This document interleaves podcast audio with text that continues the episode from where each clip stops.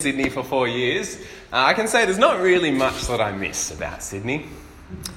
Some of you are in the room, and I've also spent parts of your life in big cities, and I think you'll agree. It's good living in Noosa, isn't it? It's a good place to live. Every time I travel back to Sydney, I'm reminded of the things that I like least. I remember the days crowded on public transport where you're touching more people than you've ever touched at once, people that you don't know. I remember the days sitting in traffic, taking hours and hours to, sp- to travel a few kilometres. There's not much I miss about Sydney. But every time I visit Sydney, I'm reminded of, of some things that I actually do miss. Every time I go back and look at Sydney with fresh eyes, I find the things that I've sort of forgotten about, and things that I actually do appreciate, things that I treasured when I was there. I don't know what it's going to be this time, but other times that I've gone back, I've treasured the fact that I could walk to major shopping centres and supermarkets and not have to jump in the car at all. I, I miss the fact that there was cafes like multiple, multiple cafes within a short walk of my house. I miss the fact that if you wanted to go see a show or go see a sports game, you could walk down the street. I, I miss those things about Sydney. There's plenty that I don't miss. But when you look at something with fresh eyes, it's then that sometimes you see the real treasure. You see the gold. You start to appreciate the things that are there. Well, friends, today we're looking at something very familiar. That the Lord's Prayer, possibly the most famous words in the Bible. These words that have been turned into song, these words that have been recited hundreds and thousands of times. I'm sure many of you would have learned the words of the Lord's Prayer as kids, and you've said it regularly many times since then. These are familiar words to many of us. The danger is that familiarity can breed contempt. Well, maybe not contempt, but at least indifference. See, we can read the words of the Lord's Prayer again and again and again. We can recite them, we can know them, and yet forget how incredible they really are. We can miss their significance so easily. And so today, I want us to look at the Lord's Prayer with fresh eyes. We're going to ask God that He would actually help us to see the treasure that is here within this prayer that Jesus taught us to pray. And so, as we come to consider this passage, seems only appropriate that we begin by praying. So, how about we pray? Lord God, give us eyes to see the treasure that is in your word. As we consider these familiar words, break us out of our apathy and indifference. Show us how amazing prayer is, how privileged we are that we can pray to you. Please open our eyes to see the significance of prayer this morning, we pray. For our good and for your glory. Amen.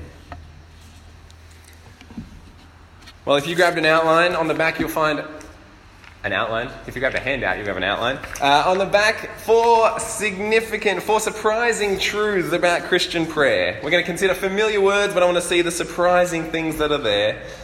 So there are four surprising truths that we're going to see this morning, and the first of them is that Christian prayer is really ordinary. Jesus teaches us how to pray, and the thing that we see in this passage first is that he shows us how not to pray. Christian prayer is different to how other people pray. Jesus contrasts it. And the first contrast that Jesus wants us to see is that Christian prayer is ordinary. It is not like the showy prayers of the hypocrite, hypocrite who prays on the street corner so that people will notice him. It's not like that. It's not like the formulaic chanting of the pagan who uses uh, mantras, who tries to capture the attention of their God with lots and lots of words. Jesus says it's not like either of those things. Christian prayer is ordinary. Christians can pray any time. Jesus says in verses 5 and in verse 6 and in verse 7 when you pray. Because you can pray anytime. Christians can pray anywhere. It doesn't really matter where you are because God sees you. And Christians can pray with ordinary words. Now, that might not seem surprising to you, but this is unique among religions. As the Christian prayer is unlike the prayer of our Muslim friends who must pray at certain times of day, facing a certain direction. Christians can pray anywhere at any time. Unlike our Hindu friends who believe that the only way to access the divine is through deep meditation and mantras, well, we can pray just by speaking simple words, ordinary words, words that a child can say. When I was in high school, uh, I had the opportunity, I guess the privilege, of, an attend- of attending an award ceremony with the Governor of New South Wales. And because the Governor is the Queen's representative to the state of New South Wales, uh, I was briefed very strictly on all the things that I must and must not do when I meet the Governor. Here are the things that I must and must not do. Before approaching the Governor, you must bow. You must smile. You must look her in the eye. You must call her Your Excellency, not her name. That's fine, I didn't know her name. Your Excellency. You must speak only when spoken to. You must not overstay your welcome. When it's time to leave, you must not turn your back on Her Excellency. You must step back. You must bow again. You must turn to the side, and only then can you turn away. All of that for 10 seconds with the governor.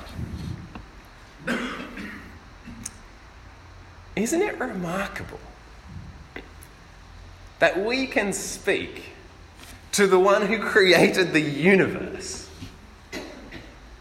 The one who is king over all kings, the one whose rule will never be equaled, that we can speak to that God with ordinary words whenever we like.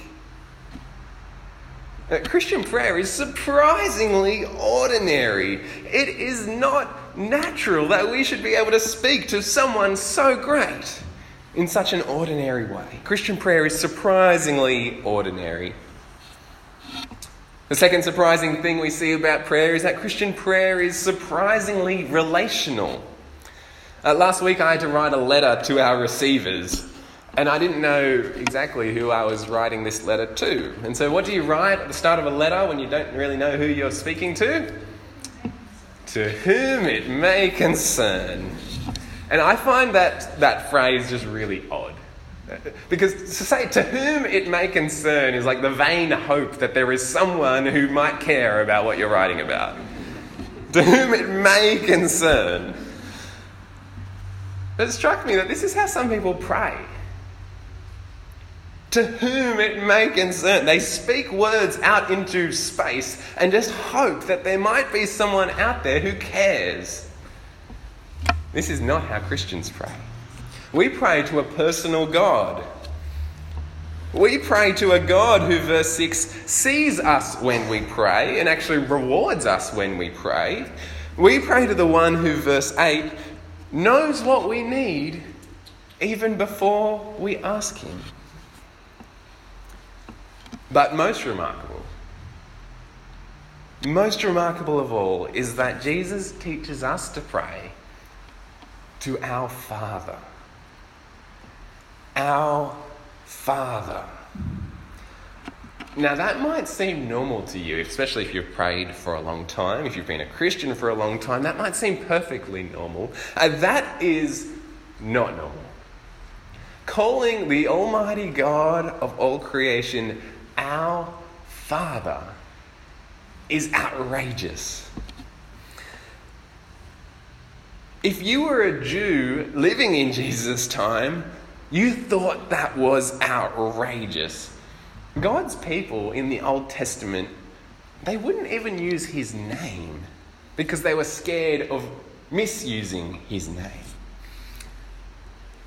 God's name, the name that he's revealed to people in the Old Testament, is Yahweh.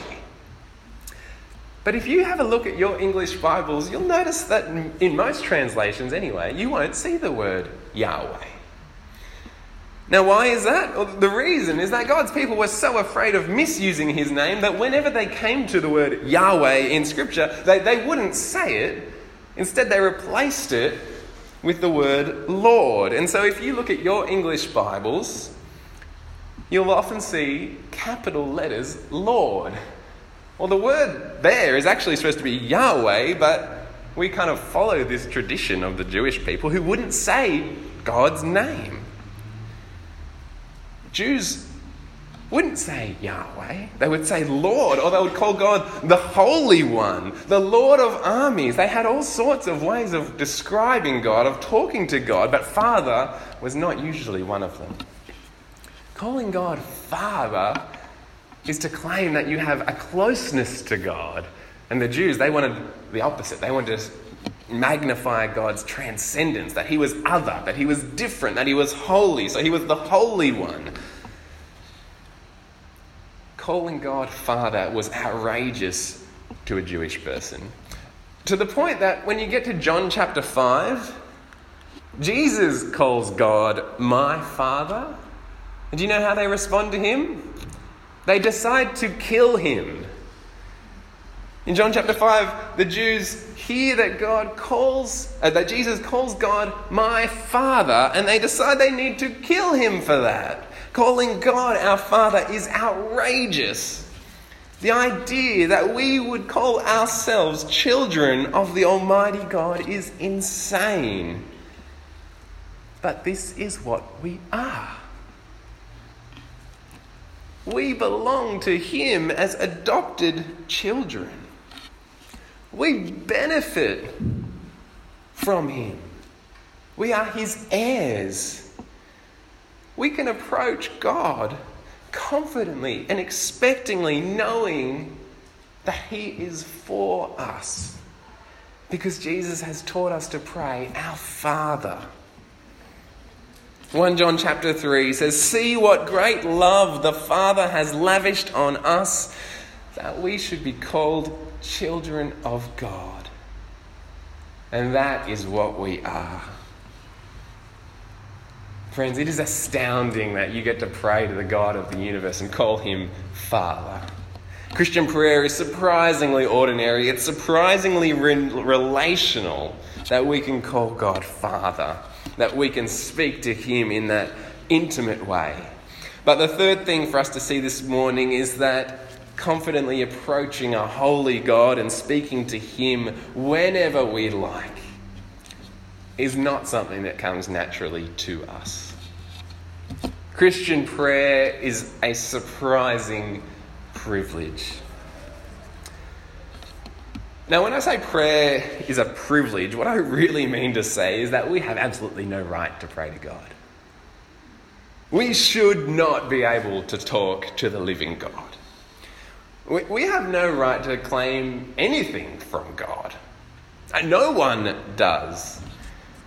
Because God doesn't owe us anything, except for perhaps to let us try and deal with the mess that we've created by ignoring Him, refusing to listen to Him. We deserve nothing from God because He created us and we pushed Him away, we rejected Him. Now, if you're new with us this morning, one of the things that I hope you see about us here as a church is that we're sinners.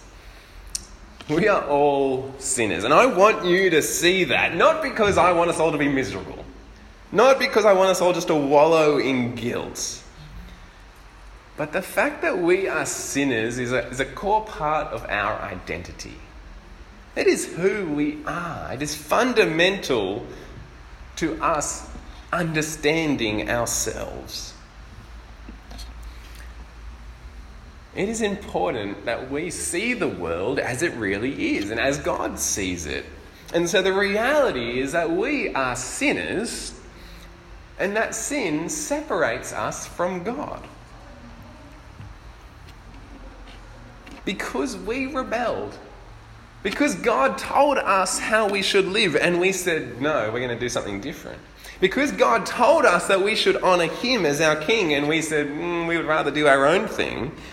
Because we rebelled, we are separated from God. There is a divide between us. That divide is now, and that divide will be forever. And even our prayers cannot bridge that divide. We have no right to pray to God because we should be separated from God. And so, the very fact that Jesus teaches us to pray to God, to speak to Him as a father, well, that shows really clearly that something must have changed. And something has changed. And it wasn't that we found our way to God, that we, that we found Him, but that God came into this world to find us. Jesus stepping down into creation to seek and to save sinners is the thing that makes prayer possible. Jesus dying in our place so that we could have our sins forgiven and be adopted as God's children is the only basis for our prayer. So that you can pray is an incredible, incredible gift from God because it means it means that He has dealt with your sin. He has bridged the gulf between you and God. He has dealt with the greatest problem that you will ever face. Which is why we pray in the name of Jesus. It is only through Jesus, only because of Jesus' sacrificial death, that we can have that gulf bridged, that we can speak to God and trust that He actually hears us and responds to us. It is only because of this gracious gift that we can pray. Now, the flip side of that, of course, is that non Christians cannot pray. Or at least they cannot pray and trust that God will hear them and trust that God will respond to them. It is an incredible privilege that we have. And it wasn't because we did anything, but because God did it for us. Christian prayer is a surprising privilege. Well, the fourth surprising thing about Christian prayer is the content of our prayer. And there's a whole bunch of things that we can pray for, right? Things that we can pray for, things that we do pray for. Uh, we, we pray for our world all the time, don't we? We pray for about wars and about famines, about natural disasters.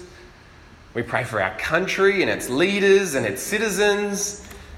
We pray about social issues division in our communities. We pray about problems that other people face. We pray about our own lives. We pray about our own problems, our own anxieties, our own fears, our own situation. There are so many things that we could pray for, that we do pray for. But for all the million things that we can pray for, in this prayer that Jesus teaches us to pray, well, he teaches us to pray basically about one thing and that thing is God's kingdom. The entire Lord's Prayer is, is basically about this one thing, about the kingdom of God. Have a look, let me show you. And because the Lord's Prayer is six requests, six petitions. Everything in this prayer is asking God for something. Now, that's not always obvious in our English translations. I think you read, Hallowed be your name, and I think Often we read that as saying that God's name is holy. That's true, but it's actually a request. It's asking God to let his name be seen to be holy. This is a request. Your kingdom come is not a statement, it's a question, it's a request. All of the six things are requests of God, and all of them are about God's kingdom. The first three are about God.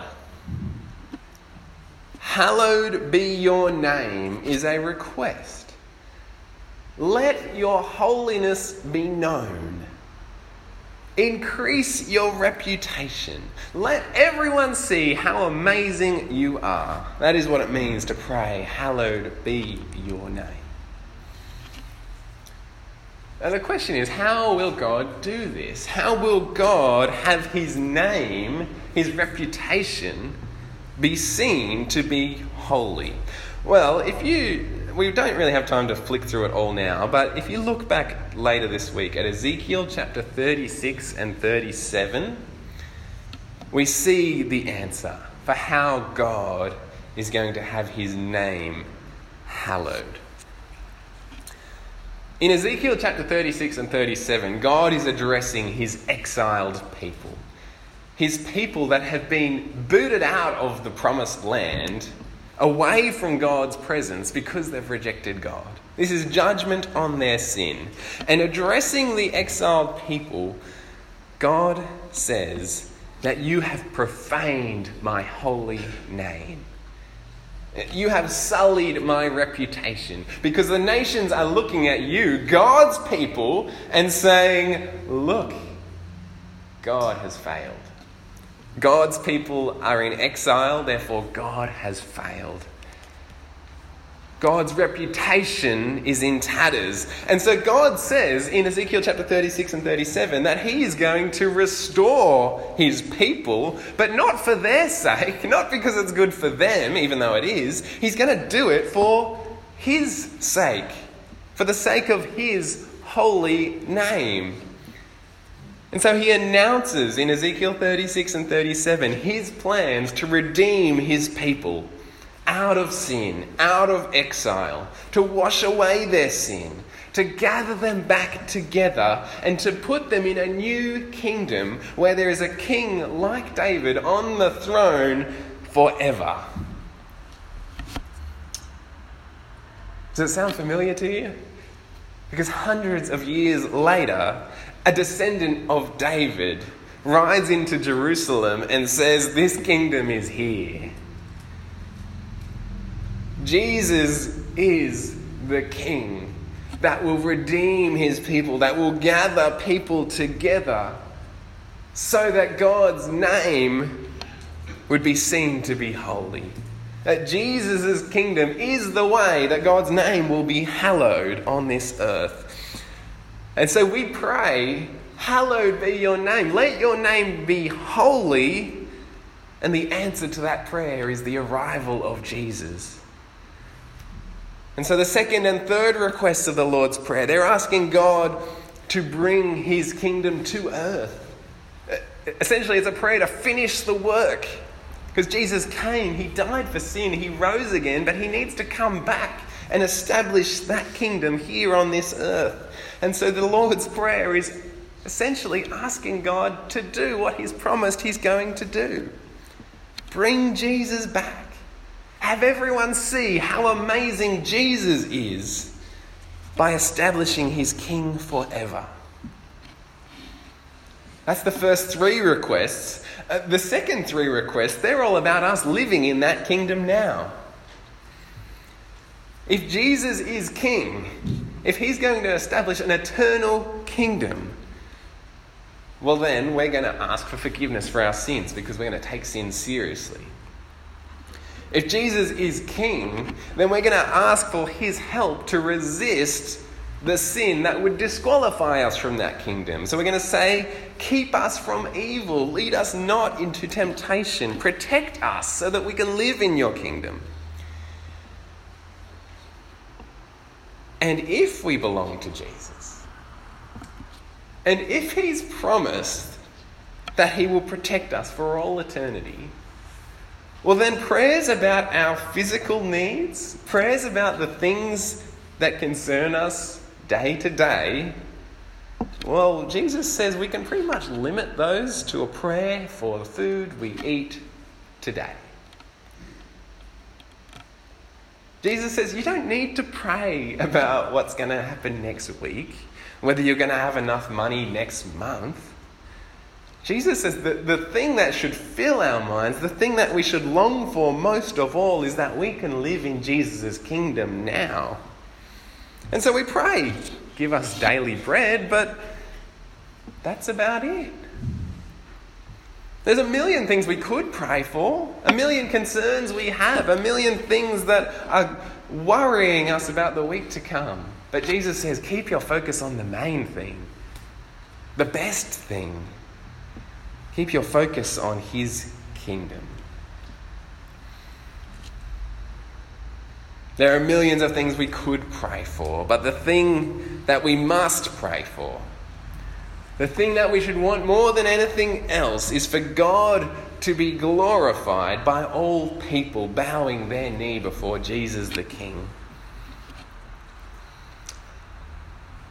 Well, what do we do in response to this? This word from our Lord? Well, there's, there's two outcomes that I want to see for us today. First, that you pray, and secondly, how you pray. That, that, that's the outcome of a sermon on prayer, right? Pray, and pray in line with how Jesus says we should pray. And so, first, let me encourage you pray. Now, that, that's the application of every sermon in the world, isn't it? Pray, pray more. But, friends, I don't want you to pray out of guilt. I don't want you to pray because I said that you should. I want you to pray because it's an incredible privilege and that you're missing out if you're not praying. You get to come before the Almighty God of all creation and approach Him as your Father. You get to know that He cares about you more than anyone else cares about you. You can speak to Him using ordinary words whenever you like. Uh, that is an incredible privilege. So I invite you to take hold of that precious gift. Pray But when you pray, I'm going to challenge you to pray in line with what He says is good. Do your prayers reflect God's priorities, or are they just a reflection of your own priorities?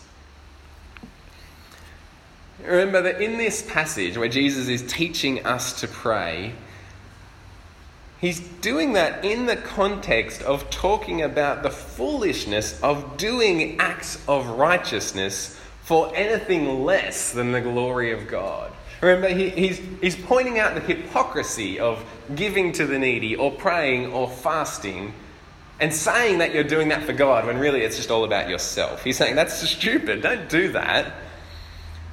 Do we do that when we pray? Do we pray to God, but really we're only focused on ourselves and what we think is good? Or are we praying God's priorities? Are we praying about things that are actually good? And so, friends, my challenge to you this morning is pray about what God says is important. Pray about what God says is good for you. And the thing that God says is good above all other things is that Jesus is King. So pray that in your own life you would serve Jesus as King. Pray that God would be glorified as other people see your life, that see your good deeds that you have done for Jesus. Pray that God would be glorified, that His name would be seen to be holy as your friends and your neighbours and your workmates come to Him for the forgiveness of their sins and to be adopted as His children. Pray that the gospel would grow, that people would be saved. These are the priorities of God's eternal kingdom. Friends, pray that Jesus would return soon and bring to an end the sin and pain and suffering that we experience here in this world. That He would gather His children into His arms, into His everlasting kingdom. Pray that Jesus would return so that we can live in the day when we no longer need to pray because we'll enjoy being with God and seeing Him face to face.